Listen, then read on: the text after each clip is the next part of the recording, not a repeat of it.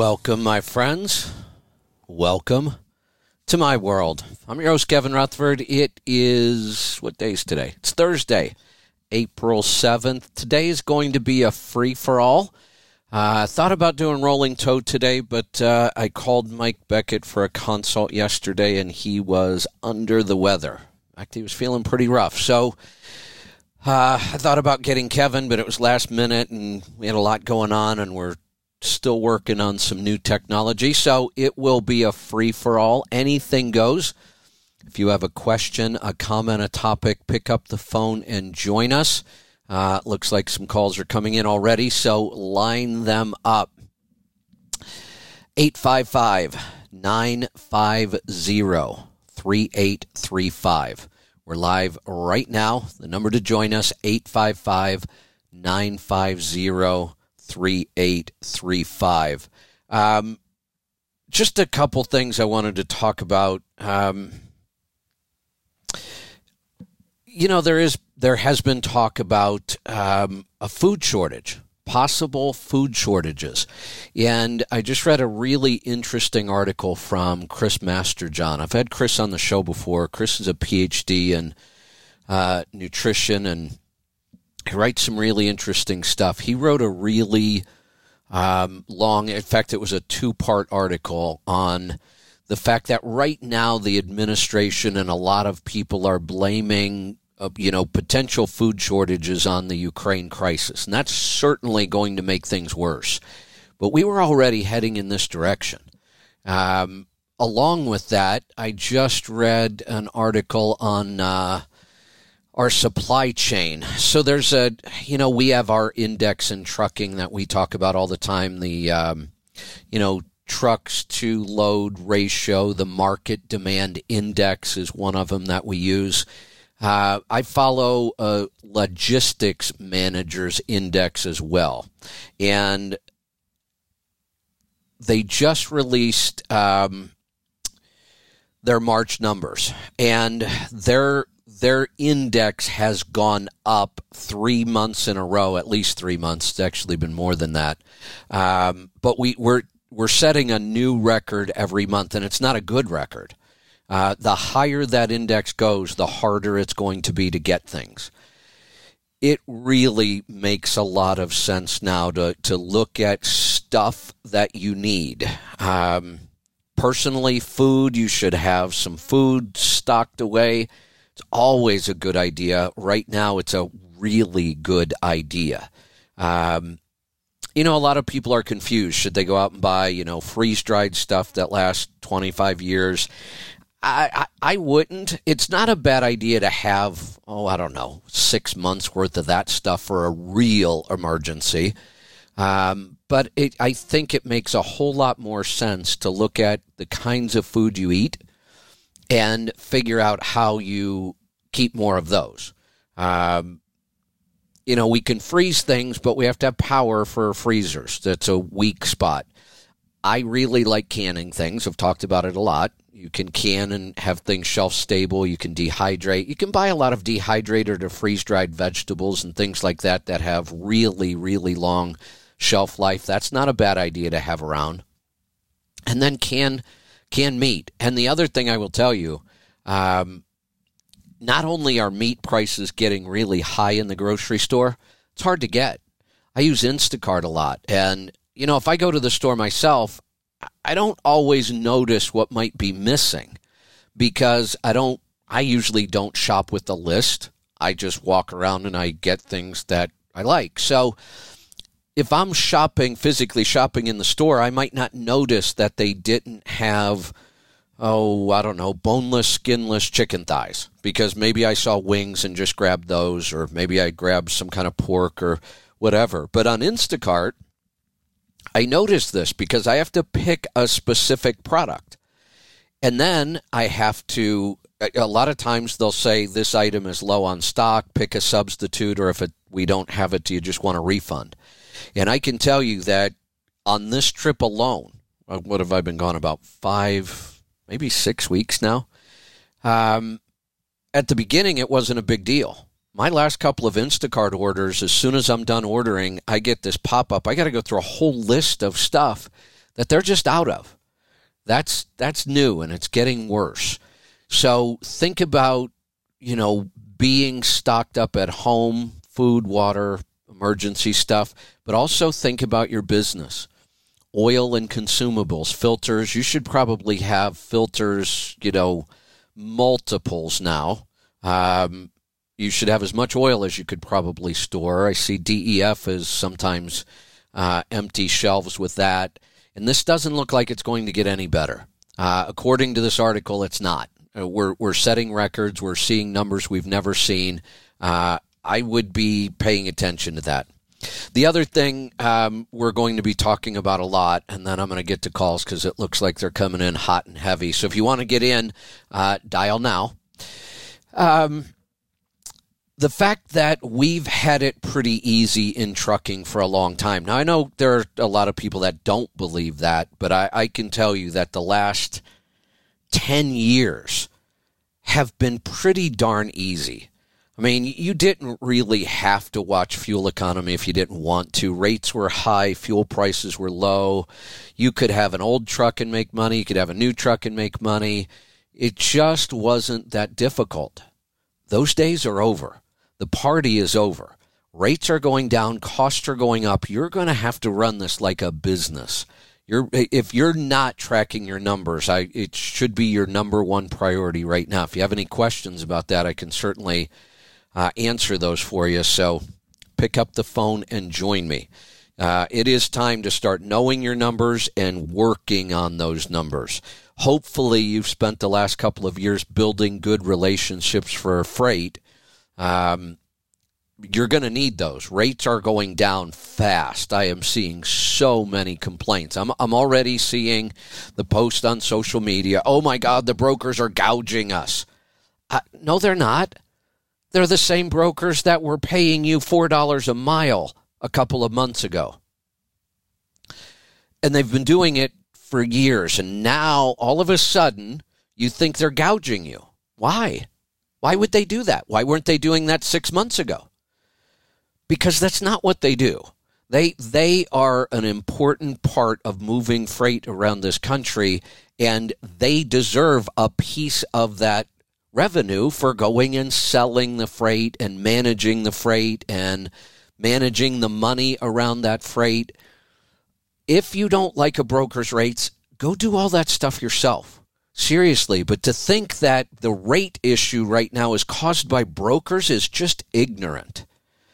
And there's a lot of ignorance going around right now. So, all right, we're going to get to the calls. I have some other things I may come back to them, but uh, if the calls stay busy, we'll stick with your calls. Let's get started in Alberta today. Ben, welcome to the program. Yes, Kevin. Good morning. Hey, uh, I had a question on uh, uh, so when I started keto, my constipation was uh, pretty good, but then I started the the what do you call them the digestion okay uh, supplements, and it got pretty good. But the last week, it kind of tanked again. I, I'm dealing with constipation again on keto. Has anything changed in your diet? Are you eating something that you didn't used to eat a lot, or did you stop eating something you used to eat a lot? Yeah, you know, I tried to think. I tried to think about that the other day, and uh, I started eating fermented garlic uh, one a day, and uh, I kind of cut back on the yogurt, like a. I'd say two or three tablespoons a day of yogurt. Okay. Um, Rooterite, and other than that. So, how much yogurt were you eating before? Oh, maybe six tablespoons a day. Oh, I don't think there's any problem with Cut. six tablespoons a day. I mean, I probably eat a cup a day and sometimes more. Sometimes two cups a day. Um, so you could go back to more yogurt. It, Why did you cut back? Did you think that was the problem, or did the problem start after you cut back? Yeah, I no, I thought maybe I thought maybe it was too much, and I started to realize, uh, uh, like uh, I'm getting constipated, eh? Yeah. So, So the cut back, and then other than that, I started. I, I eat it. I've started eating more sauerkraut, like three or four tablespoons a day of that stuff after a meal. Okay, so one of the things that could be happening is your gut bacteria is changing. You've made two changes. You cut back on one probiotic, added another probiotic, and that might be what's happening. It might just be the change in your gut bacteria. It may work itself out. Um, and I would I wouldn't cut back on fermented foods. I would actually probably add the yogurt back in and keep eating uh, the fermented cabbage and, and vegetables as well. The other thing um, we want to look at when we're dealing with constipation is your hydration level. Do you stay really well hydrated throughout the day? Uh, I try and drink about, I'd say, three liters of water per day Uh, that's a lot. Um, throughout the day. Yeah, I, I'm not big on amounts of water. I know there's all these formulas. You're supposed to drink this many ounces or this many glasses, or I, none of those have ever made sense to me. And one of the things I can tell you why is I'm a good example. I've I have not been very active for the last week. Um, in a you know comfortable environment, temperature wise, and I'm not very active. Well, I don't need a whole lot of water to stay hydrated. Now, we should always stay hydrated, but the amount of water we need can, can change dramatically from day to day.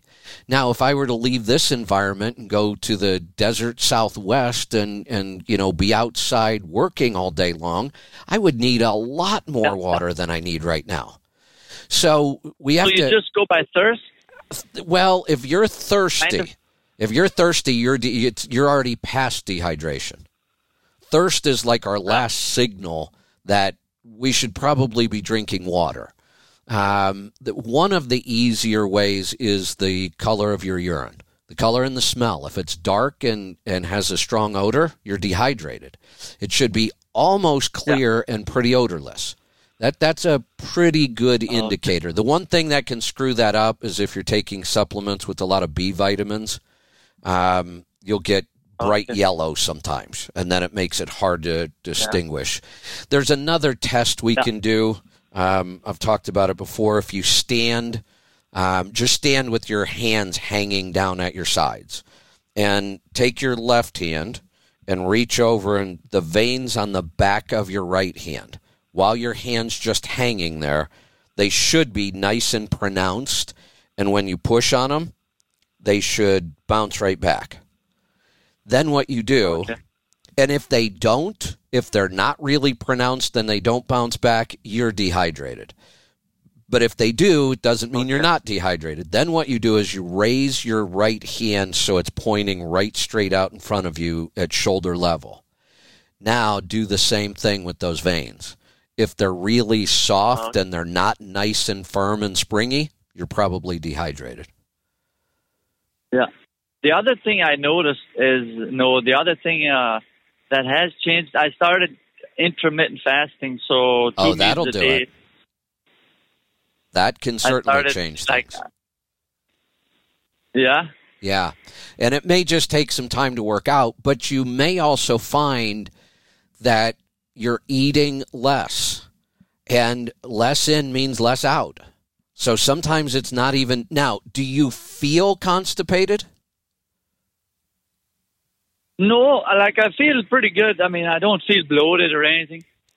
That But then you may not be. Just It may just be a okay. matter of we've got some gut changes going on. You're not eating as much as you were before. You're eating in different hours. I don't know that I. I- The one supplement you might want to take, and there are several different forms of it, magnesium can help with this. Um, you might want to add a magnesium. Magnesium, oh magnesium. yeah. Okay. Might want to add a magnesium supplement, but I, I might even just wait. I, I, I might give this another Sure. week or two. Now, if you got to the point where you were feeling bloated and uncomfortable, then you know, that's definitely something we should deal with. But I, I'm not even sure that you're really constipated right now. Yeah, no, I don't feel uh, like bloated or anything. You- so maybe I'll try that and just uh, wait it out a little bit and keep going, keep Yeah. doing what I'm doing. yeah. I- If it So, if uh, it doesn't work out or it, it becomes uncomfortable, call me back. There's some other things we could try. Yeah. So on the canning meat, uh, I was just wondering, uh, canning um, meat, uh, how what would you add before uh, to give it a good, like I'd say, a seasoning taste, or because I did try canning some elk, and uh, the meat is nice and soft and tender, but it's not quite uh, like I like a saltier taste. Then add salt. I did add a little bit of salt. Add as much salt as you want. Salt doesn't hurt anything in canning. and anything. Yeah, and you can you can add. There are a couple um, herbs you should stay away from when you can because they get a little funky. Um, parsley and cilantro, don't add those. They get nasty when you can. But for the most part, any spice, um, or you could add garlic, uh, real fresh garlic. Just throw some garlic in there and can it. Really? Yeah, I put garlic, onions, green chilies. Oh, Uh, I love garlic. Oh, put put garlic, onions, Never thought of chilies, all kinds of things. Salt and pepper, um, any kind of spice blend that you like. So sometimes when I do ground beef, I'll do some cans that are already seasoned for Mexican dishes. I have a you know a, a Mexican blend that I make myself of of spices that I like, and I'll just season it so when I open the jar, it's ready to go. I can make tacos or whatever I want out of it. So there's almost no limit. Think about the way you would cook It's that. amazing. Yeah. It's amazing the, the stuff you can do with canning. It's Oh, it's awesome. unreal. I, yeah, I, I can't Yeah. believe it's it's not more popular. Although it's making a comeback, you're seeing a lot more people do it, and it, you know, for me, um, it- the the original reason I got interested in it was for you know true just being prepared for a power outage or whatever. You know, I, I keep a lot of meat in freezers. And I always worry. I- I've got backup power, but it- it's nice to know that the stuff sitting on my shelf canned. It doesn't matter what I. I opened up some stuff yeah, that exactly. I found in the pantry of the coach that I had canned back in 2017, and it's been in the coach the whole time. I opened up, ate it. I can't tell the difference. it, there, it, there was Yeah, no deterioration awesome in quality at that. all. Yeah, so that was my reason. Then when we started talking about you know keto and carnivore, and I thought, well, wait a minute, man, what a what a great thing to be able to do if you drive a truck. Can all your own food and then not need a refrigerator for it. We can can you know soups Yeah. and stews and chili and meats and all kinds of things. And then I started realizing, hey, wait a minute. Even as much as I love to cook, I like the fact that the my protein is already cooked. I, I just open up a jar and I've got a meal, you know, ready to go in sometimes ten minutes or less, depending on what I'm making. So that's when I really Yeah. started to can a lot more and started thinking about okay, um, you know, why I, I make my own barbecue sauce. And you know you make some and then you throw it in the refrigerator and then I might not you know use it for a while. And so then I started making really small batches but then I'd have to do it every time I you know wanted some barbecue sauce. Then I thought hey dummy why not just make a big batch of barbecue sauce and can it so I did Yeah. and and now when I want barbecue Oh, sauce, I just open up a pint of it, and you know I've got thirty pints in my pantry of barbecue sauce, and it's exactly the way I want it, and there's no junk.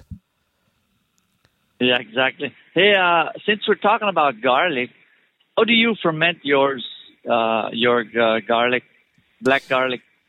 You know, I don't know how to ferment black garlic. I, I've had it before, and I know it's pretty unique, but I've never looked up how to ferment black garlic. That's different than just fermenting garlic. I I ferment garlic in almost everything I ferment because I do like garlic too. So I just slice my garlic real thin and throw it in just about everything else I ferment. So what I'm talking about here, it's it's getting pretty in right now uh, in my family. Like there's about three other people that do it. They have a fermenter. They just put garlic in there. It's actually a garlic fermenter, and that garlic turns like licorice. Black. Right. Yeah, I've, It's got that licorice taste, and it's just amazing. yeah, I've People had should it, try it. That garlic is just awesome. but I've never made it. Maybe I will look that up. I don't know why I never thought about trying I- it myself. I could eat too much of that stuff. Oh, Like, yeah. it just Yeah, it's uh, Oh. it, it is good, and it's so unique. I mean, it, it's nothing like garlic. It's it's its own thing. that's right. It's just look up a fermented uh, Yeah, or garlic fermenter. It's like a pressure cooker, I may try that. like a rice cooker. Yeah, You can get a five liter or a six liter, and then you just set your time, your date, seven days or twelve days, and it automatically does its thing. Oh, And after Okay. the twelve days is over, you open it up and yeah. Okay, you can I- put thirty solos in there. it's on my list. Well, Kevin, that's all I had. I appreciate it. Eh? All right, thanks for the call. Let's go to Texas this time. Mike, welcome to the program. Hey, how you doing, Kevin? Doing good. What's on your mind today? Hey, I talked to you a couple of weeks ago, and I was uh, telling you how stiff my hands were, and I thought it was arthritis. And you said, you know, it, it's probably inflammation because whenever you have pain, it's always inflammation. And uh, so what I did is I was like, you know, I, I'm going to just try. So I started. Uh, I I prepared my meals for the week and uh, for my truck, just froze them, and then. Uh, heated them up as I needed them, vegetables and meat only. And uh, I, I know you said three days, but after the first day, I was like, man, I really feel like my, I mean, my hands are not hurting. I thought, well, maybe it's just kind of uh, coincidental. I've heard this before, though. You know, I say three days just to be Wow. careful, and sometimes I say seven. Right. But I, I have had people say 24 to 48 hours and their pain goes away. Yeah, I I didn't even tell anyone because I was like, nah, because this this is too I good know. to be true. Well, I mean, I mean, they're not going to believe it. well, They're here's be like, yeah, right, whatever. Eh, well, here's the other thing that's interesting, and this may be part of the proof. You find anybody that hasn't eaten grains in a long time, and if they eat grains, sometimes it's six to 12 hours and the pain is back. Oh, I could see that. I, Yeah. I could definitely see that because as quick as it went, I could see it coming back just as quick. And and The sometimes it that I never even. sometimes it comes back with a vengeance. Like it's worse when Oh wow! Yeah, and Wow, now there's a couple ways of looking at that, um, I, and I just kind of experienced this. Um, I, I've been I've been fighting some kind of a chest thing for like a week now. It's been a, a little over a week, Yeah. and I swear I, I might just be a big baby. I thought I was going to die. I mean, I felt so miserable Mhm. all day long. I couldn't do anything. I was in bed for three days. And I got thinking, uh, clearly I'm not going to die. I mean, I can get up and do things if I wanted to. I just don't feel like it. And then I got thinking, I haven't been sick in eight years. You get used to not feeling bad. And then when you do feel bad, it feels really bad. And I think that's what goes on with the pain. When you lose all that joint pain that you just become accustomed to because we deal with it day in and day out. And then you have a relief Yeah. from that, and then it comes back. It feels worse. I don't know if it is worse. Probably not. I just think it's a matter of we get used to things over time. Sure. Well, I know my hands were uh, were so bad. I was like, man, I don't know if I'm gonna have to quit driving. And I mean, it was that bad. And then the other thing I never even thought about was me and my wife were like, okay, our feet, just the bottom of our feet hurt so bad. And, you know, mid fifties. You know, and I was like, well, I guess that's how it is when you get old, you know, and walking around, and we'd always wear shoes or, or house shoes at the Right. least. And uh, the other day, I was like, you know, I was in my boots all day long out working, and at the end of the day, I was like, man, my feet are gonna be killing me, like always. And they didn't. I, I, it didn't dawn on me yet, but I was like, huh, that's weird. Right. And then the next day, I got up and I was on my feet all day long with my house shoes on in the kitchen and uh, cooking a bunch of stuff. And uh, I, I'm usually not able to do that all day long. Right. Well, I did it all day long. The next morning, I got up and I was like, you know what? I don't think I'm going to throw my house shoes on. Yeah, and I right. did out on the hardwood floor with barefoot and was all morning long. Uh, Is they don't hurt now. I'm is- like, wow. Isn't it awesome? It's it's kind of almost unbelievable. I, I know. I, I know. I, I eight years and you know thousands of people have told me this, and I still think, how can all of this health stuff be this easy? Right, right, right. Yeah. But it You is. know, and I know the other the other day I was listening with that, guy that called, and uh, it was like, dude, it's and and you were telling him, well, I know it's difficult. It's not really I, difficult. I know it's not. mean- I, I know. It's So- not. I mean, I, just all I did is I just fixed my stuff before I went out.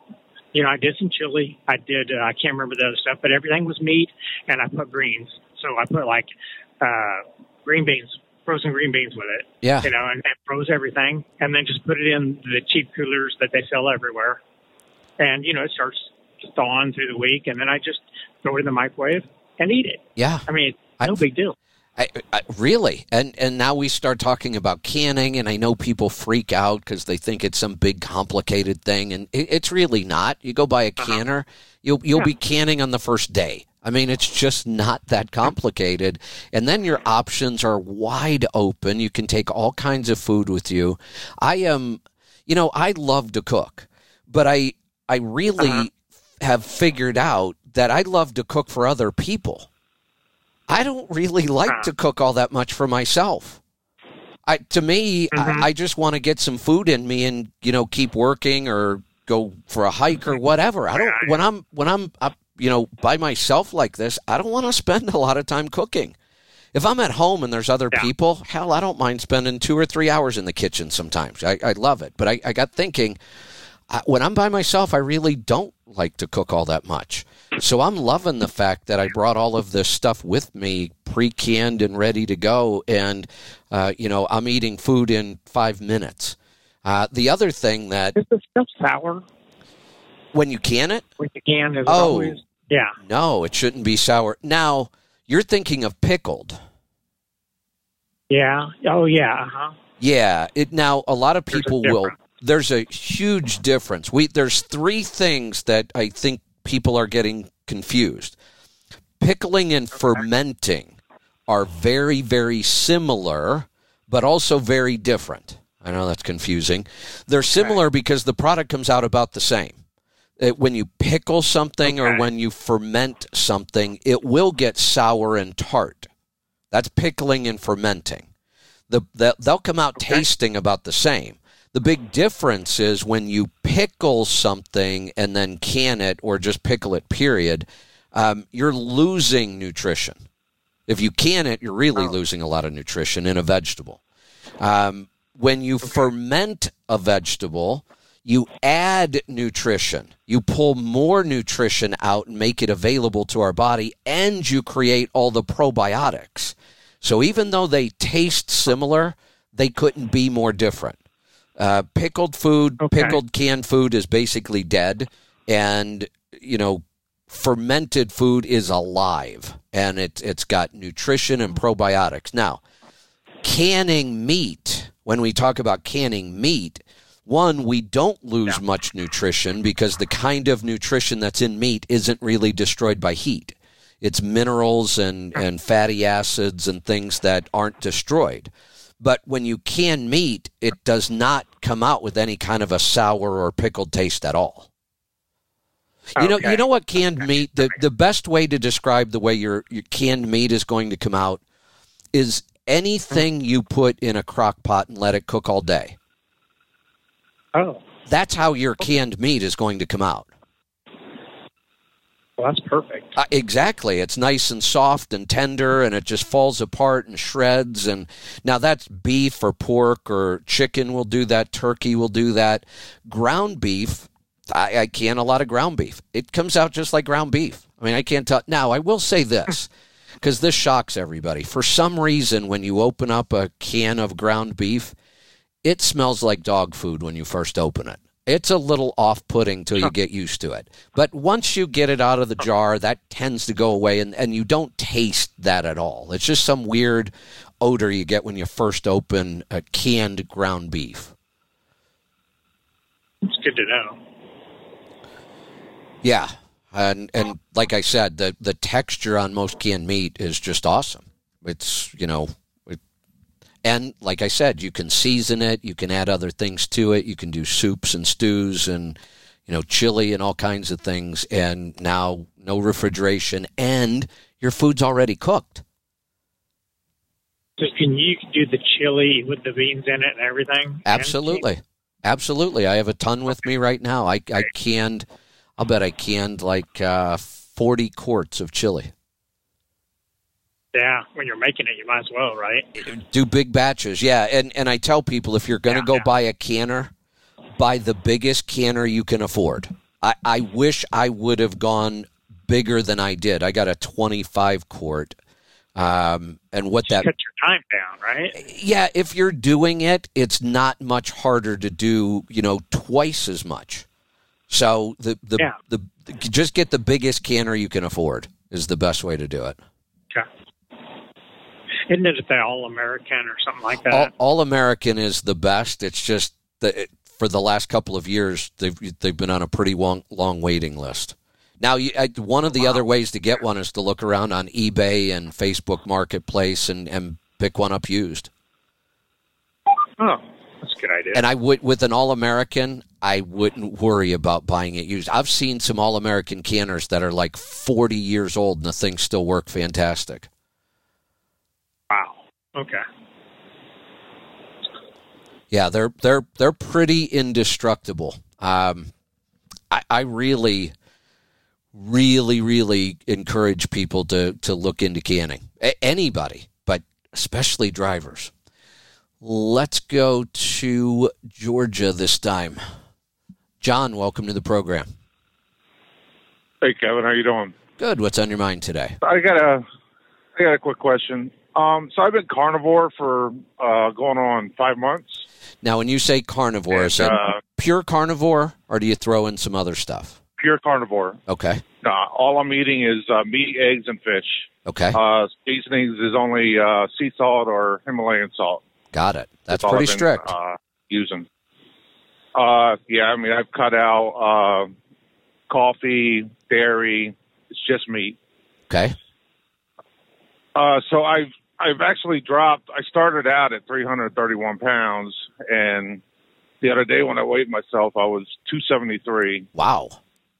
and I went to renew my physical, and I got a big surprise. My blood pressure was one 172 over 106. Okay, so do you ever check your own blood pressure? I haven't checked my blood pressure since the last time I renewed my physical. You, you just stop today at, No. at, at a CVS, a Walmart. You can buy a, a good automatic blood pressure cuff for 30 or 40 bucks. Omron is the Okay, I brand was- I really like. O M R O N. Omron makes a really okay, good I one. just watched a review about them Okay. on YouTube. Yeah, it, it's. I, I've had Okay. one for eight years. I actually bought one before I started keto, so it had to be over eight years ago, and I still use it. It still works great. Here's what can happen. Okay. Let me ask you this, and I, I, I'm pretty sure I already know the answer. Before they took your blood pressure, did they put you in a room without you talking, sitting in a chair with your feet flat on the floor, and give you five or ten minutes? Actually, they had me uh, lay on a bed for 15. Before they took it, or after you got a high reading? Well, well, um, as soon as they took me back, they took my uh, blood pressure, and it at that point it was 160 over 100. Yeah, so and then here's- they had me lay on a bed in a room. it went up, didn't it? And it went up. Yeah. Here's the problem. They should have done that in the first. You don't have to lay down, but you should not be talking for five or 10 minutes. You should be sitting comfortably with your feet flat on the floor and your arms resting on something. And then they should take it the first time. Now, when they don't do that, um, you could have had a high reading just because you were moving around and talking too much right before they took it. What was the temperature like? Uh, on a hot day, your blood pressure can go up just from the heat outside. Uh, if if you had a hot shower within an hour before, there are a lot of things that can affect blood pressure. Now, once you get a high reading, guess what the high reading does to you? It stresses you out, so it goes up even. That's why you got a higher reading the second time, because that's not that wasn't good news when they gave it that to you, was it? No. No. So uh, emotions no, can affect our blood pressure. Correct, and it it shouldn't have been that high. It was one of the reasons it was. Now, I'm not saying you don't have a blood pressure problem. We don't know that yet, but one of the mistakes well, it does that run in my family. Yeah, well, I, you probably have dogs that have high blood pressure too, then, or pets. And and what I mean by that is most things that we say run in our family are not because of genetics; they're because of diet and lifestyle. Families eat the same stuff.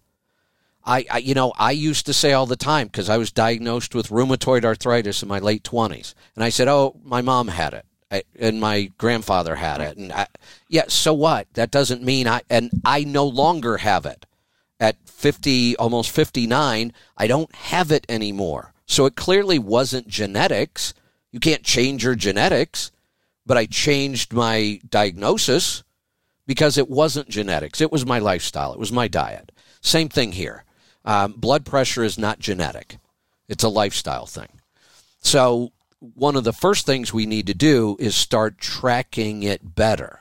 Now we'll be able to determine if you do truly have a blood pressure problem or not. Because right now we don't know for sure that you do. So the first thing we need to do is find out what your real range is. So get yourself a blood pressure cuff and check multiple times throughout the day so you see how much it can change based on what you're doing.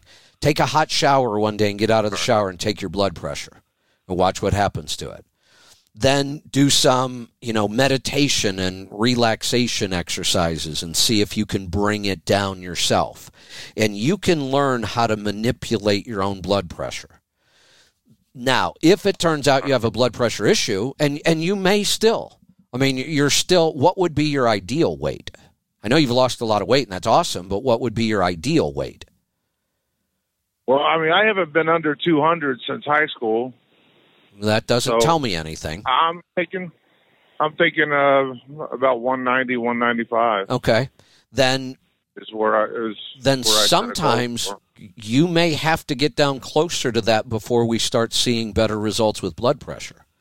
Now there are some things we can do. Our uh, the the supplement we brought in for that cardio miracle is pretty darn amazing. We've had people lower their blood pressure in 48 hours. Uh, so yeah, I heard you talking about that. And you know, the the more I look at Cardio Miracle and the more I use it myself, I, I kind of look at it as a really good daily supplement for a lot of people. It's got really mm-hmm. good quality nutrients in there. There's a, a, decent amount of good vitamin D. There's good vitamin C. There's a, a bunch of other nutrients in there. Now, it's targeted for cardiovascular health, but I, you know, I, I tell people all the time throw away your multivitamin. They're junk. They're they're not good. Yeah, the quality's horrible. Yeah, and I've been telling people for years. I'm almost looking at Cardio Miracle as almost like a good daily multi nutrient.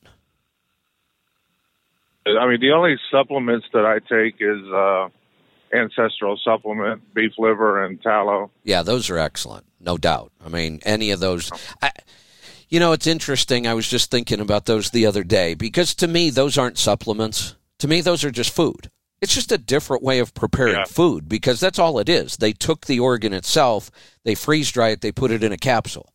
Well, I could take it and dehydrate it and make jerky out of it. It's still food. So to me, those are really food. And then I got thinking, um, I haven't talked about this yet. I've been waiting for a little more information to come in. But the Biden administration is has uh, there's a big target on the back of supplements. They want them regulated by the FDA. There's a big push for that. The one of his appointees has been pushing to regulate supplements for decades and hasn't been able to do it, luckily. But in this administration, it could happen. I think they're so distracted with, you know, 32 other crises that they're screwing up that they haven't done anything yet, but they've been threatening it. That's truth.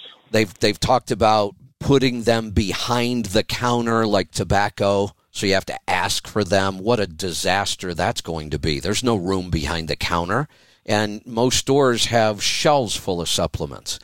Um, why why would we ever want supplements regulated by the FDA? Let's think about it for a second.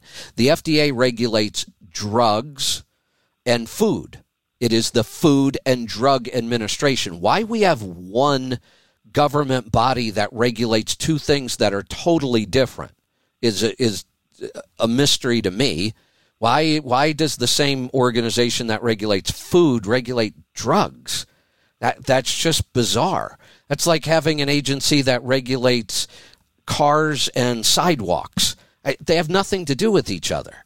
Food and drugs have nothing to do with each other. But they have a horrible track record.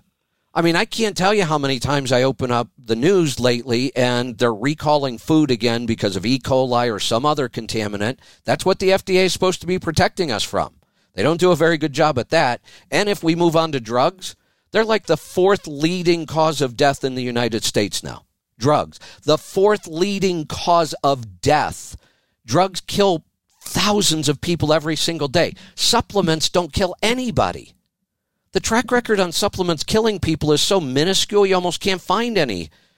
And the couple of times that it has happened, they yank those things off the market so fast, it's not even funny.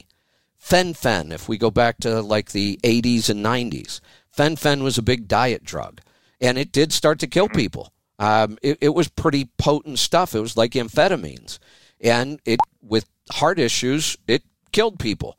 It didn't kill that many, and they yanked it off the market pretty quick. Um, they don't seem to do that with drugs, though. Vioxx killed 60,000 people before they finally pulled it off the market. So, why would we want an organization with such a horrible track record of regulating food and drugs to now regulate something that doesn't hurt people or kill them? Right. And not only that, they if they force uh, the supplements to be regulated, price is going to go oh, up too. they'll go through the roof. Yeah, they they Yeah. and I, I guess what got me on this thought process was I wonder what would happen to a product like Ancestral. Because honestly, I don't consider that a supplement, but I bet they will. No, they probably will. Yeah, we um, we may start some sort of a kind of a grassroots effort to defeat this if they if they decide to do it. Back to your issue though, get yourself a blood pressure cuff, start checking yourself, and you could also start the Cardio Miracle. And are you doing any of the things I've talked about on the stress protocol? No, Oh, they'd work excellent. Uh, I mean, I There's a lot you can I, do. I even uh, need to start exercising. I just Well, that's uh, part of the protocol. Just bought some uh, uh, jump ropes from uh, Crossrope, Good, good. so I'm going to start using those. Yeah, the all this stuff we talk about for stress relief, the cold exposure, the infrared sauna blanket, the Wim Hof breathing, mm-hmm. the X3 bar or or any kind of high intensity short duration workout, those are all excellent at bringing blood pressure down as well. All right, and all that information is on your website too, correct? Yep, it's all in healthytribe.com and you can Okay. find a lot of it on letstruck.com as well. Okay. All right, I'll make sure I check that out. All right. And then All right, well, I appreciate your time. You're welcome. Get back to me and let me know how it's going as well. Let's see. We're going to head off this time to Iowa. Tim, welcome to the program. Hello, Mr. Rutherford. Good day to you. Good day. What's on your mind? I mind? have I have a couple questions concerning the yogurts. Okay. Um, I have made five varieties. I'm basically concentrating on three or four, and I'm wondering: Do are, you reach a point where you have repopulated your system, and you don't need to consume them, or is it something we need to consume every day pretty much from now on? So, this is something interesting we've just recently learned about our microbiome. Like I say, we are so early into this science, there's a lot we don't know. Um, but one of the things we have learned is that we have some strains of bacteria that have probably been in our gut our whole life. And there are other strains of bacteria that we need to consume consistently. And all of the yogurts so far are all strains that you need to keep repopulating. Okay, so to maintain a healthy level, is it we need to consume each one every day, or well, no, no, that that or? that would be pretty excessive. And and here's the thing. I mean, when you look at some of the benefits of some of the strains, like one of them actually helps you take, you know, an inch or two off your waist. Well, I don't need that. Uh, maybe I already have enough of that good bacteria, you know, through some other way. I don't know. Or maybe I just don't need that one. Um, one of them was for expectant mothers. I'm pretty sure I'm not getting pregnant anytime soon, so I don't need that one. So I would focus on on the the benefits you're really trying to achieve. For me, I you know combine the L-reuteri and the B coagulans, I call it the barbarian, because they're they're both around muscle growth and muscle recovery.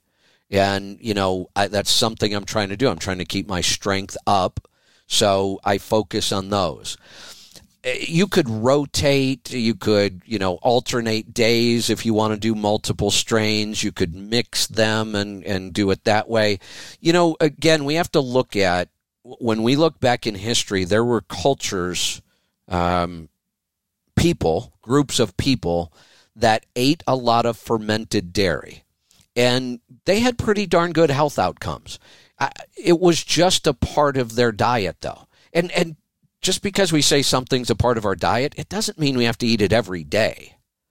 You know, maybe in the beginning you go two or three weeks and you eat it every day. And then after that, maybe it just becomes one of those foods that you eat. Um, do you eat baby back ribs? As often as possible. But not every day, right? Right. Yes, correct. the same thing. Cultured dairy should just be a part of our diet. Doesn't mean we have to consume Okay. every one of them every day.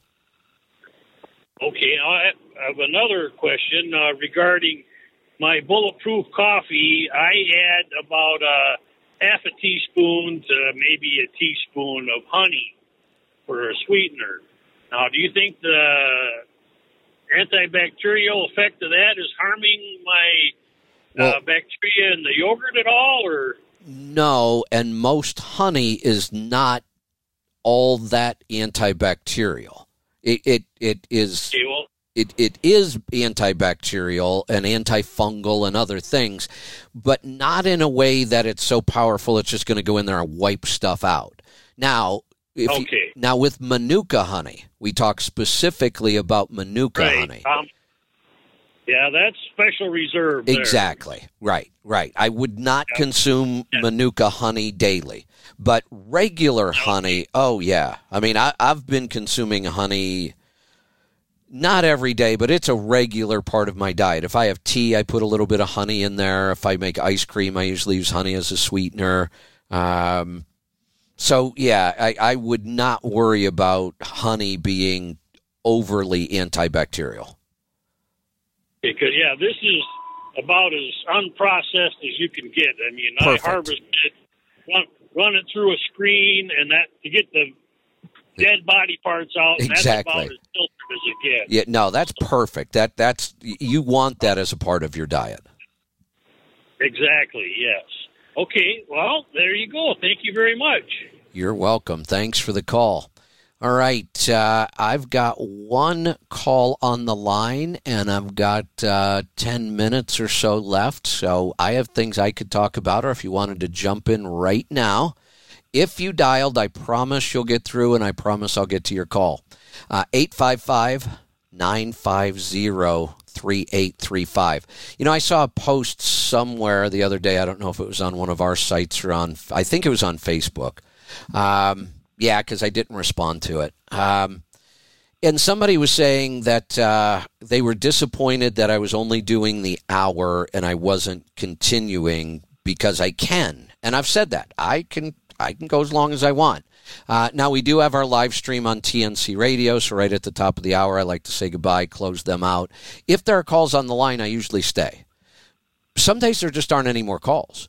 We are only broadcasting right now to about 3,000 people, I think, on average um, which is way, way lower than, than what we will be once we get this whole thing up and rolling and we roll it out to everybody. So most of the time, if I quit right at the hour, it's because I don't have any calls. Um, I have some things I could go on and talk about, but I also have a lot of other things I could be working on right now so that we can get our network up and running.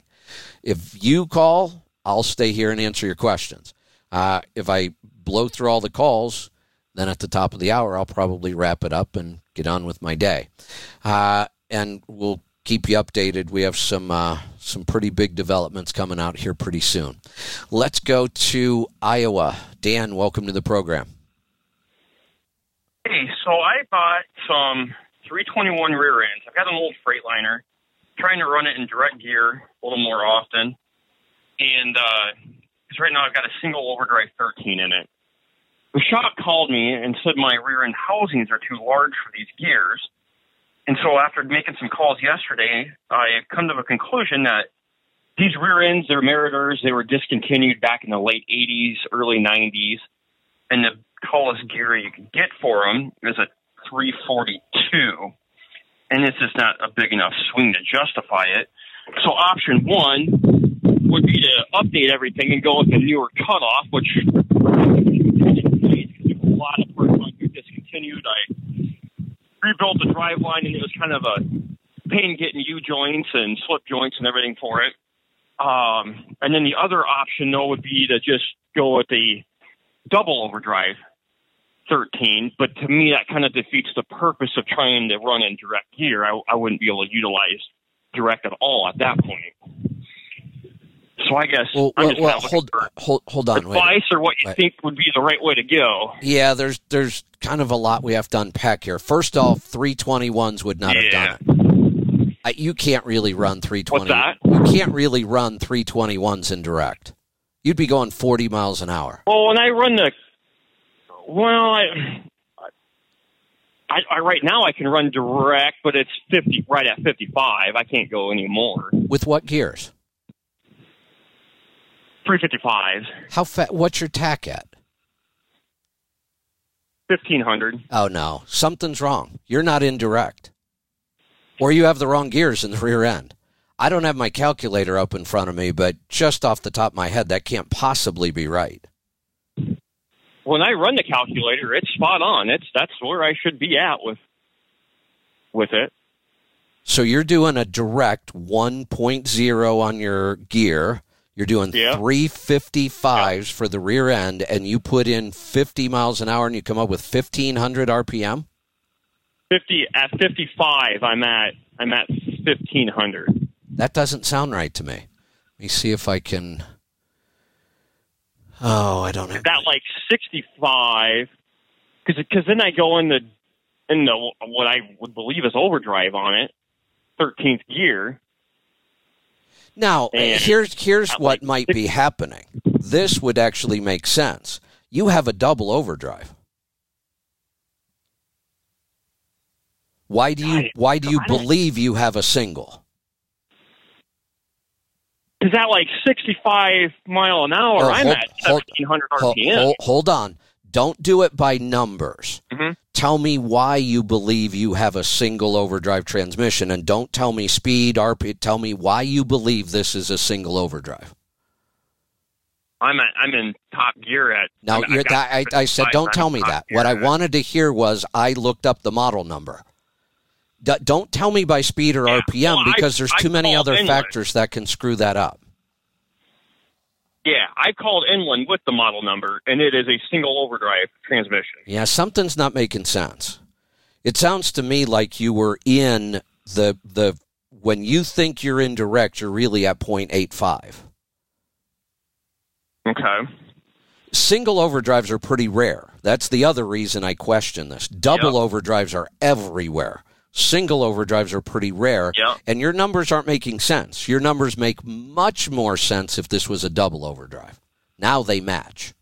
I I've got two of these transmissions, and they're the identical model, and they're they're both single overdrive. I don't know what to tell you. Those numbers don't make sense to me. I we've never we have a hard time running 293s in direct. We don't even attempt to run 308s in direct. Now on some of these new really high geared trucks, you know, when we get down into the low twos for our rear end ratios, then you might be able to do it with 308s. But I don't think I've ever seen anybody attempt direct gear with the 321. That the math just doesn't work. Yeah, I don't I don't Two know. ninety three when when their Swift sold a bunch of trucks with two ninety three rear end gears, and we told people if you want to get really good fuel economy, buy this truck and run it at fifty five because at sixty the RPMs are just too high. But fifty five they were getting Okay. killer fuel economy. That was with two ninety threes. Two ninety threes. Okay. Yeah, I, I don't know. We got because we got two other transmit 13s that they run a lot lower RPM, and that 13th gear than what I can, with same tires and rear ends. in Top Gear. So I guess I just yeah yeah. So Well, I just well, for sure this top- was a whole- single over. No, Top Gear's always the same. Whether it's a single over or a double over, Top Gear's always 0.73 or close to it. Might be 0.74. There's a couple of weird little options Okay. out there, but all all transmissions, let's let's just start there. And again, there are going to be some exceptions. But every 10 speed, every 13 speed, every Mhm. 18 speed, they all finish with 0.73. That's the gear we that's the gear we've been running out of our transmission forever. It's the most common gear. That's why 355s were common, before 373s were common, then they started moving to 336s because we were always matching it to a 0.73 final drive.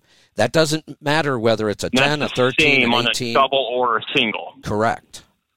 When we say double overdrive, what we mean is it isn't a deeper overdrive, it's just we have an overdrive in between. Okay.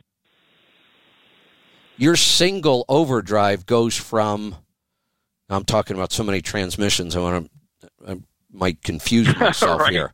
Um, your single overdrive, 13th would be 0.73, and Okay. 12th would be direct. But a double overdrive, Yep. 13th would be 0.73, exactly like the single overdrive, except 12th Okay. would be 0.85, and then 11th would be 1 to 1. It'd be direct.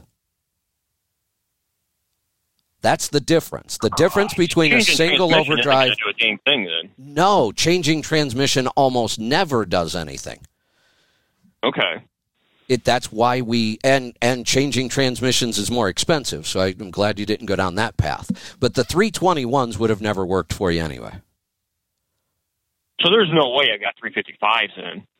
Well i don't know because now i'm so confused about i mean we'd have to you know get really down to running the calculator on this it's i i just Mhm. didn't have mine pulled up right now and i'm on a different uh, Yeah, I don't. setup. I tried pulling mine up and I couldn't get I- to it right away either. I, I need to rewrite mine. So I used to have one that I, I wrote myself on a spreadsheet and I could calculate six different things quickly. Uh, I just need to go back and work on that one again. Um, but I, if you Okay. want to run in direct, most of the time you've got to get down into that 270 range. yeah. Okay. Yeah, and I was worried about with being clear down there startability. Yeah, startability at 270, 264, not too much of an issue unless you're doing something extreme, you know, heavy, trying to pull out a field, soft dirt, stuff like that. It, it could be an Yep. issue. We don't see it too much in the 270 range. 264s, we might start to see it there. Where it really becomes an issue is when, you know, we're really, really down speeding down into those 220 gears and 216s. And um, I, there's a gear out now, it's like a 190 something, I think. It's, it's getting a little crazy. Um, then startability and gradability become issues. And Yep. really, the only reason you see those kind of numbers now is because companies like Volvo are putting out transmissions with creeper gears and really low uh, reverse gears, because that will fix your startability issue. That'd be great if I could do something like that on here. Yeah, you can't. Unfortunately, you, you, you can't uh, unless we could figure out how wish to. make it an option. I know. I, unless we could figure out how to modify an I shift to work in there, which probably isn't going to happen. Uh, it- those transmissions just haven't been available. I, we've been complaining about that for 20 years. That we could spec trucks much better for fuel economy if they'd give us better transmission options. Yep. Yeah. Yeah, I wish there were more options out there, but Yeah, there there just isn't. So uh, I, I, you know, it, it kind of worked out for you. Those three twenty ones weren't going to work anyway. Um, like I said, I, I'll I'll get my uh, calculator working, and we could uh, run through some real options on that. But off the top of my head, those numbers were just not going to work. All right, so uh, we are going to continue on. We got a bunch of calls in, so I said if there were calls, I would take them. So here we go. Um, Dan in Iowa. Kevin? What's on your mind? Yeah. I, hi, Kevin. Thanks for taking my call. Um, about a week and a half ago, I got some food poisoning, and ever since, my digestion has just gotten totally messed up. I'm eating fermented foods, especially Bubby's pickles, um, fermented uh, asparagus, and I'm trying to. I'm still a dirty keto uh, a lot of times, um, but my digestion it's it's taken a long time to start coming back. Is any supplement kit that you would recommend? You know, either your fat digestion or your uh, digestive jumpstart kit, or No. any of them that you would recommend to help No, get my gut back in order again. not for this. Uh, all of those kits are designed for very specific things. Now, did you say this was a week ago? About a week and a half ago, Yeah. uh, I- for three days. I mean, this it was pretty bad. th- this may take take a while. Do we do we know what kind of contaminant? E. coli, salmonella. Do we know what it was? pretty positive it was salmonella.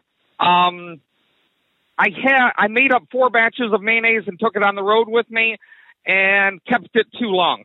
I didn't realize the Yeah, shelf we- life was actually supposed to be only a week, and I kept it for two weeks. Well, one of the things you can do. Let Let's address that. After you make your mayonnaise, are you making yogurt? By the way. No, I'm not. Okay. Not yet. So what you can do is go to the grocery store, buy a good, clean, plain yogurt, and most of the time when you open it up, there's going to be that liquid on the top. That's the whey, and you usually have to stir it back in. But if, Okay. it, if it's not there, you can put it some cheesecloth or a yogurt strainer, and some some whey will strain out. It's like uh, cloudy liquid is what it's going to look like take a tablespoon of that cloudy liquid and stir it into your mayonnaise and then let your mayonnaise sit on the counter for 24 hours and now you have fermented probiotic mayonnaise that will last longer Okay. Um, that's excellent. I was going to ask you actually how you ferment it. yeah that's how you just you get, answered my question before I. yeah just take some whey out of yogurt stir it in there let it sit on the counter for 24 hours then stick it in the refrigerator and now you've got fermented probiotic mayonnaise and it will last longer people ask me how long i have no idea i, I don't know how to tell when it's not good anymore um, So, but it will last longer like that. Now, when you said you're pretty sure it's salmonella, without testing, we can't be sure at all. Eh, All kinds of things could have grown in there. Right. Right. There, there is, there are a couple that can be pretty nasty and tough to get rid of. Um, I don't think that's going to be the case here. Um, but as far as supplements, I would probably be taking two probiotics. Uh, for example, from our store, I would get the Biodoph 7 and any of the Enviromedica because those are soil based. I'd be taking two of those and I'd be eating all the fermented foods you can cram in your face. Okay.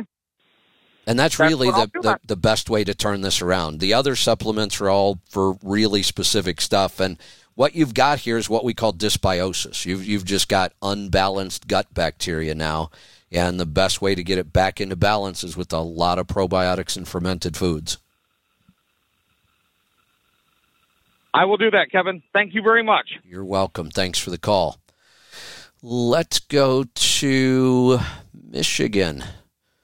My favorite uh, art salesman, right?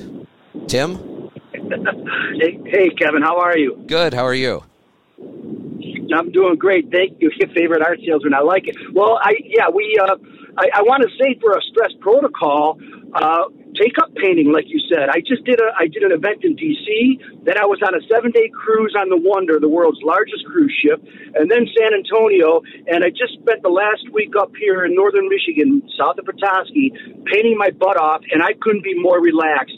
So with the infrared blanket and the cold therapy, pick up painting. I'm telling you, it is a wonderful stress reliever. It, it really is. Um, so I, I, I encourage people to try it. I, I am not artistic in any way, shape, or form. Um, if I start painting, it's going to look like the kindergarten class got let loose with a bunch of watercolors. Uh, and I get it. It doesn't. I have to disagree. it, it doesn't really matter whether you're good or not. But I'm I'm so Right. bad that it's frustrating for me. that. But see, so now you're intimidated and you're frustrated by it because people say this all the time to me. They say, "Hey Tim, I can't draw a stick figure. I can't paint." Well, that's because you're painting to appeal for a mass audience. You know, you've heard dance like nobody's watching. Well, Oh, paint yeah. like nobody's going to see it, and then and then that way your true colors, pardon the pun, will come through. That's an idea.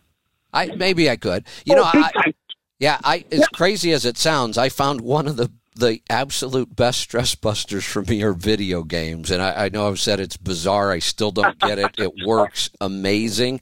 Now, Lisa, my wife, who had never really tried painting in her life, picked it up a year or two ago, and she's amazing at it. And for her, it really is relaxing. Yeah, it's awesome for her. Well- I, I wish she would do it more. So, well, well, when you come up to Petoskey, you'll stop at Elk Rapids, and I got the studio ready to rock for you guys. I want to give you up on uh, an update on the cruise ship. Uh, there was seven thousand. It's slated for seven thousand passengers. We were at about forty eight hundred. I think four people were wearing a mask. Uh, the entire staff, obviously, of 2,000 people were wearing their masks, but it is very, very lenient. Uh, no protocol whatsoever. Here in Michigan, Gretchen uh, Whitmer has still got the mandate on, but I don't see anybody with a mask on. So I think we've turned the corner. So you know it, the the whole thing is so ridiculous. You know, you've got all those people on there. Why are the staff wearing masks? What's the point in that? right, That- that's uh, you know exactly we, right. we were just at a giant truck show. 50 some thousand people. I spent all day shaking hands, hugging people, taking pictures, you know, talking real loud, real close to each other because there's a lot of noise. And guess what? I walked away sick for the first time in eight years. Um, I, I had stopped my supplements 30 days ago. I was testing something. I, so I got sick. Big deal. You know, it, it, it, a- a- and it wasn't COVID. I thought for sure it was going to be, but it, it wasn't. I tested twice. So the masks are gone. The numbers haven't changed. Nobody's, you know, people aren't falling over in the street dead because they're not wearing masks. And yet, New York City still requires preschoolers to wear masks. Four year olds have to You know- wear masks. That's insane. Uh, It is just, it, it- and Not then only- then all of our politicians seem to think that it's funny to take pictures with those kids while they're all in masks, but the politicians aren't. Our vice president just did. It. Okay, so uh, exactly right. And I'm, there's something obscure about photos or seeing kids with masks on, It's just or even wrong. playing sports. Or I see them. It- it- it's just it's wrong. just wrong. I see them running around in the schoolyard with masks on. I Are you know. kidding me? They're playing sports Outside. They're- you need to breathe. Uh, outside, yes. Yeah. It's insane. So uh, I don't want to keep going. I want. I enjoy the new format. I'll follow you wherever you go, Kevin. Uh, hope you guys are well, and hope you're feeling better. If you're in Michigan, stop by. If not, we'll touch base soon, buddy. Well, you have some beautiful, beautiful sceneries to paint up there, so we need to get back to that part of the world. Sure. We enjoy it. All Give us a call. Talk. Bye. Great stuff. Bye. Let's go to Michigan. Mike, welcome to the program. Hi, Kevin. Thank you for taking my call. What's on your mind today? I have some questions about fasting and what your opinion would be with having honey during fasting and Yeah, so uh, th- this is a, a, you know, it's one of those questions that if we hold true to the definition of fasting, um, anything with calories breaks a fast. That that's the technical answer. But I prefer to live in the real world where, you know, it's not like somebody has really done extensive testing on, you know, adding some calories into a fast. I believe that the less food we eat, the healthier we are. The less often we eat, the healthier we are. Digestion is a really difficult process for our body. Requires a lot of energy. There are things that can go wrong. The less we do it, the healthier we seem to be. So whether that's an 18-6 fast, which technically I break my 18-6 fast because the first thing I do when I wake up is I have coffee with uh, loads of fat in it. Technically, I'm not fasting anymore. But that's different than me waking up and eating a 800 calorie breakfast. So there there this isn't absolute black and white. So add some honey. You know, add some bone broth. If there are some minor things you can throw into a fast that make it more comfortable and allow you to do it more often, then I think that's far better than saying, well, I absolutely have to fast. I can only have water, and you're just miserable. So I- think there are benefits from just eating less. So adding a little bit of food to a fast or some beverages, some bone broth, a little bit of honey here and there, I, I don't think that's any big deal. All right, thank you. And how about the cardio miracle Same thing. during Um, fasting? y- we're Same getting, thing. Okay, I just yeah, probably. I just recently even, purchased a bucket of it, so yeah, I wanted to get your opinion about that. that's even less disruptive to a fast because there's it's not really calories. You know, when I when I when I you know drink a cup of coffee with two tablespoons of butter and two tablespoons of coconut oil, I think it's like 500 calories. It's actually quite a bit. Um, but with the cardio miracle, you're, you're not really bringing a lot of calories on board, but you're bringing nutrients on board, which is excellent. Yes, yep. Because I love the bone broth, and I want to try that Yeah. cardio miracle and see how that treats me. But you answering my question, just calories that breaks a fast. Thank you. Yeah, so, so again, and I even think there's some specific number out there that somebody came up with, like you could eat 50 calories without breaking your fast. I, but again, I, I just think sometimes we look at some of these things as just too black and white. Uh, the less we eat, the healthier we will be. So if your fast isn't a true fast, there are still benefits to it. Yep, I agree. Thank you for everything that you do. You're welcome. Thanks for the call. All right. Uh, looks like we've got one call in the screening room here, so I will. Uh, I will wait till Angie gets done talking to him, and I'll take that call. look through my notes here real quick to see if there was anything else I wanted to talk about. Um, the one thing I, I will continue to remind people of because I do think it is a good idea. Um, you know, my, my financial advice since about 2017 has been pay down debt, save cash, don't make any big decisions. There was just too much uncertainty. Now, five years later, I thought things would have happened faster than that. Um, but they haven't. But they're here now. They're here now. Um, the party's over. We're in for some pretty rough times. Now would be the time to take your cash and start converting it to resources and consumables. The the more food you could buy today, the more money you're going to save from not buying it a month from now or 2 months from now when inflation just keeps going through the roof. So, consumables for your truck, consumables for your business, consumables for your home, uh, they're going to be more valuable than cash at some point. So, keep that in mind. If you have any questions about that, you can certainly call and ask. We are going to head off to BC. Murray, welcome to the program. Morning, Kevin. How's life in your neck of the woods? Well, I'm, uh, you know, the the younger generation these days. I, I hate when I say that. I used to be part of the younger generation, but that's been a couple of days. Um, but you know, they have that that thing they do called couch surfing, where they don't really have Yeah. you know a place to stay. They just crash on whoever's couch is open. I kind of feel like I'm I'm driveway surfing. Like I just I I've been. I was going to say your couch has got to be pretty comfortable. well, yeah, I'm nice and comfortable inside here where I am, but I, I'm constantly looking for some place to park. So, you know, I parked in my brother's driveway for a while. I'm parked in, yeah, I've been in Pittsburgh Power now for, oh, what day did I get here? I don't even remember. Today's Thursday. I think I got here last Thursday. I think I've been here a week now. Uh, and I was here a week before that. So I, I'm, I'm driveway surfing. Yeah, I uh, I get that. Get that. What's on your mind today? Uh, just was going to follow up. Uh, we started doing doing the L. reuteri. I talked to you. I think it was last Monday or like Monday last week. Uh, I can't remember, but I think it was last week we talked. Um, Norma was having some diarrhea issues, and that Yeah. seems to be stiffening up now that we're doing the supplements and the yogurt.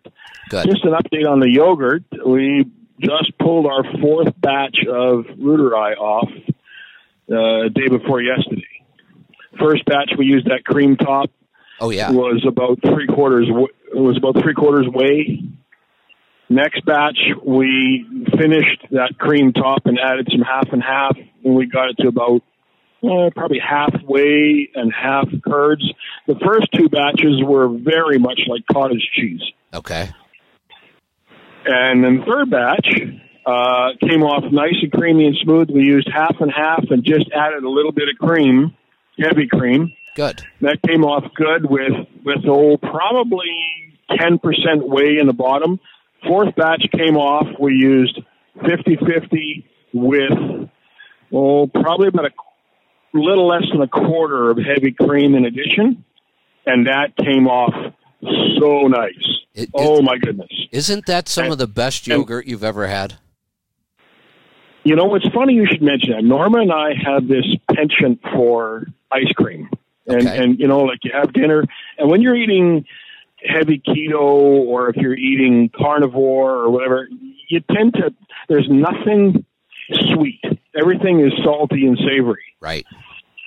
And, and so after dinner, I always have this need for something, a little tiny bit of something, but just a little bit of something to sweeten your palate. Well, last few days now, we've been doing L. reuteri with a, a few berries in it. Oh. Oh yeah. my goodness, I could overeat on that. It- is the other. I love it with berries. The other way I like it, and it doesn't take much. A little bit of really good quality real maple syrup and cinnamon. Yeah. A little bit of maple syrup and That's interesting. cinnamon. I'll try that. Oh man, it is so good.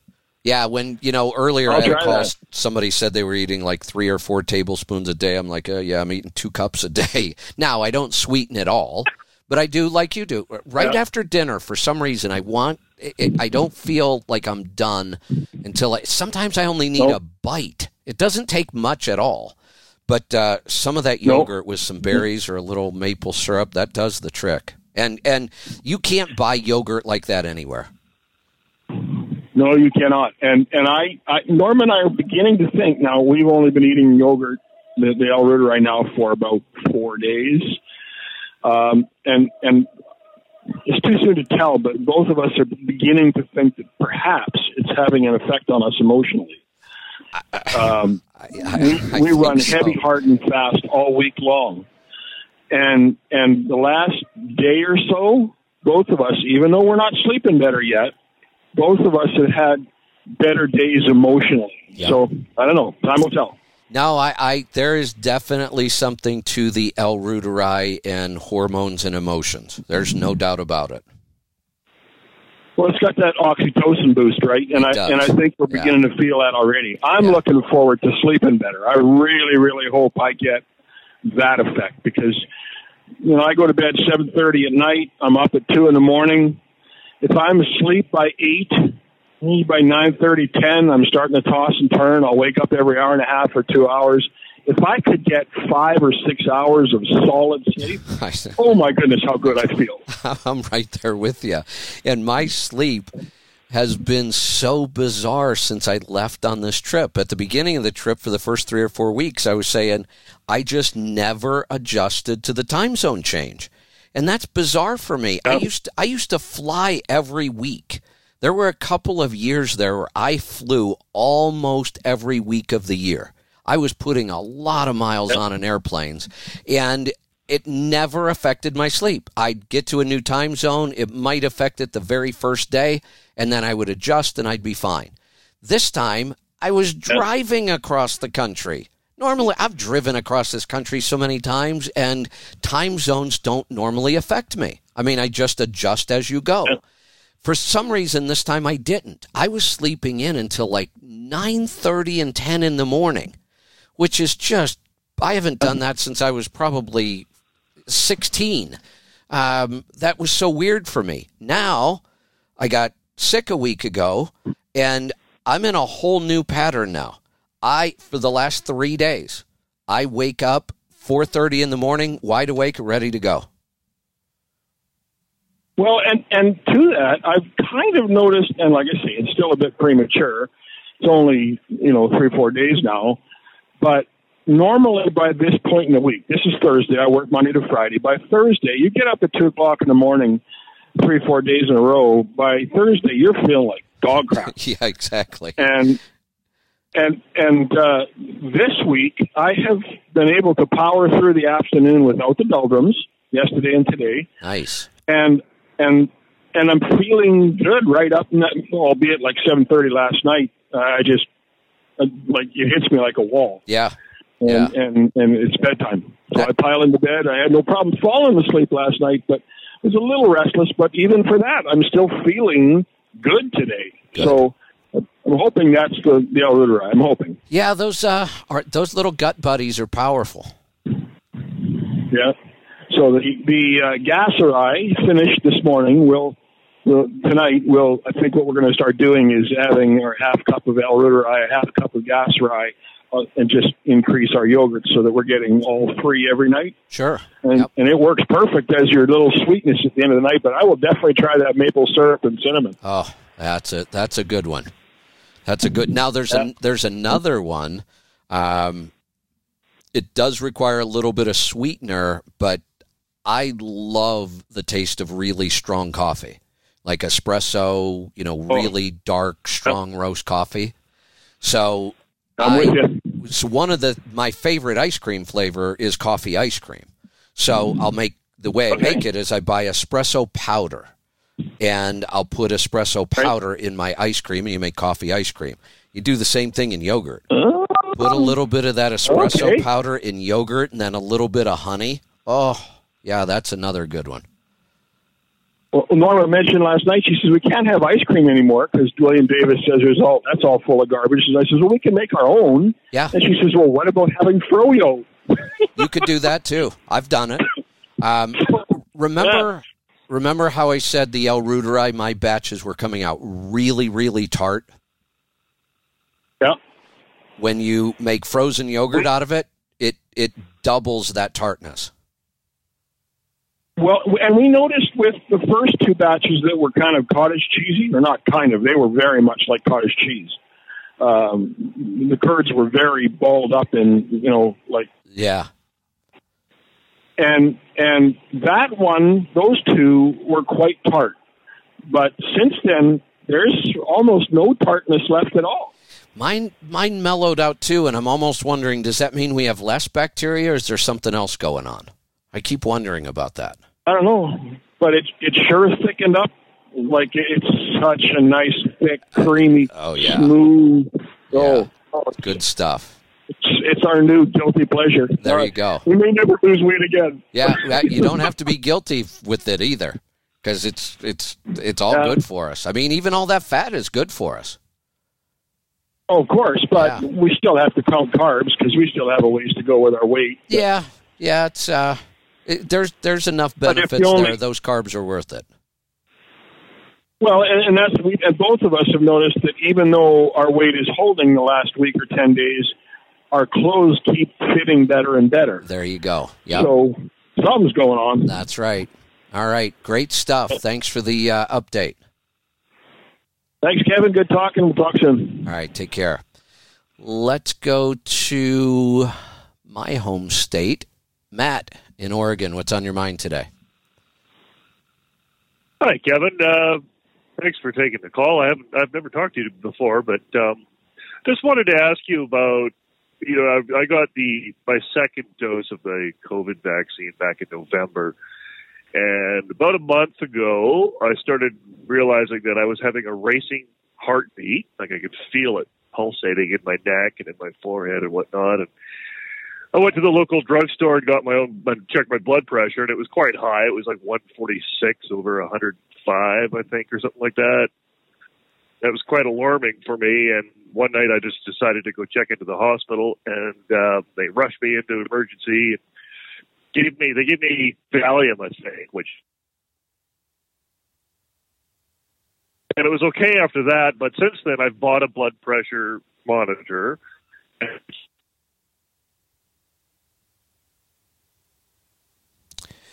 Oh boy, uh, Matt. I think I'm losing you. You there? Uh, Matt. Anything? I don't think it's me. Oh, Matt, I'm not sure if you can hear me or not. Um, without getting all the details, I'm going to try to answer this question for you. Um, this is not unusual. Oh, it looks like we lost that call. All right. Oh, wait a minute. No, we lost it. Um, all right. So, Matt, if you're listening, um, here's my recommendation. I don't need all the other details. This is common after the vaccine. It, it just is. There's so much evidence of these kind of um, events happening after the vaccination that I, I'm going to really strongly recommend that you reach out to Dr. Wolfson. Um, I'm sure he's working with a lot of people that are dealing with this. Uh, and I'm sure he has some good protocols for this. I haven't talked to him about it specifically yet, but I, I would highly encourage you. I, I wouldn't mess with this, uh, mostly because we don't know enough about it, but we know it's absolutely happening.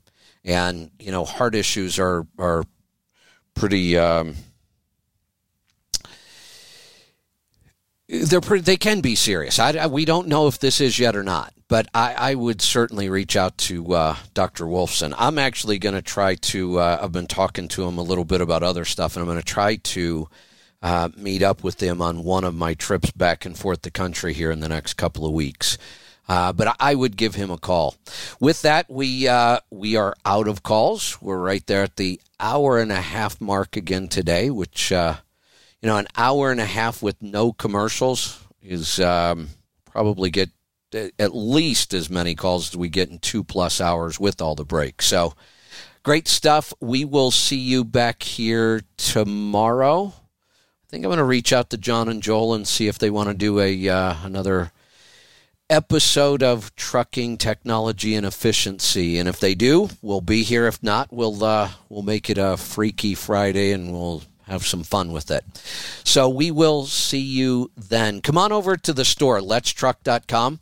Um, it's the best way. I, I get a ton of emails and messages, and I really appreciate it. And people want to know how they can support us during all this. The best way right now, just just keep uh, you know buying from the store. That that works fantastic for us. It's a, it's a good steady source of revenue. It's a win-win for everybody, and uh, it's a nice, easy, simple way to support us, and we appreciate that. Letstruck.com. All the things we talk about, you'll find them all there. The the beef sticks. We have soup. Uh, oh, I can't give you any details, but Lisa has been hard at work with a couple of new vendors some really exciting stuff we're going to be putting into the store. She found some great products. We're excited about it. Uh, don't have a date yet, but uh, I know she's working hard on it, so it shouldn't be long. All right, we will see you back here tomorrow. Be safe, be profitable, be fit and healthy. Always do the hard work and master the journey. I'm Kevin Rutherford.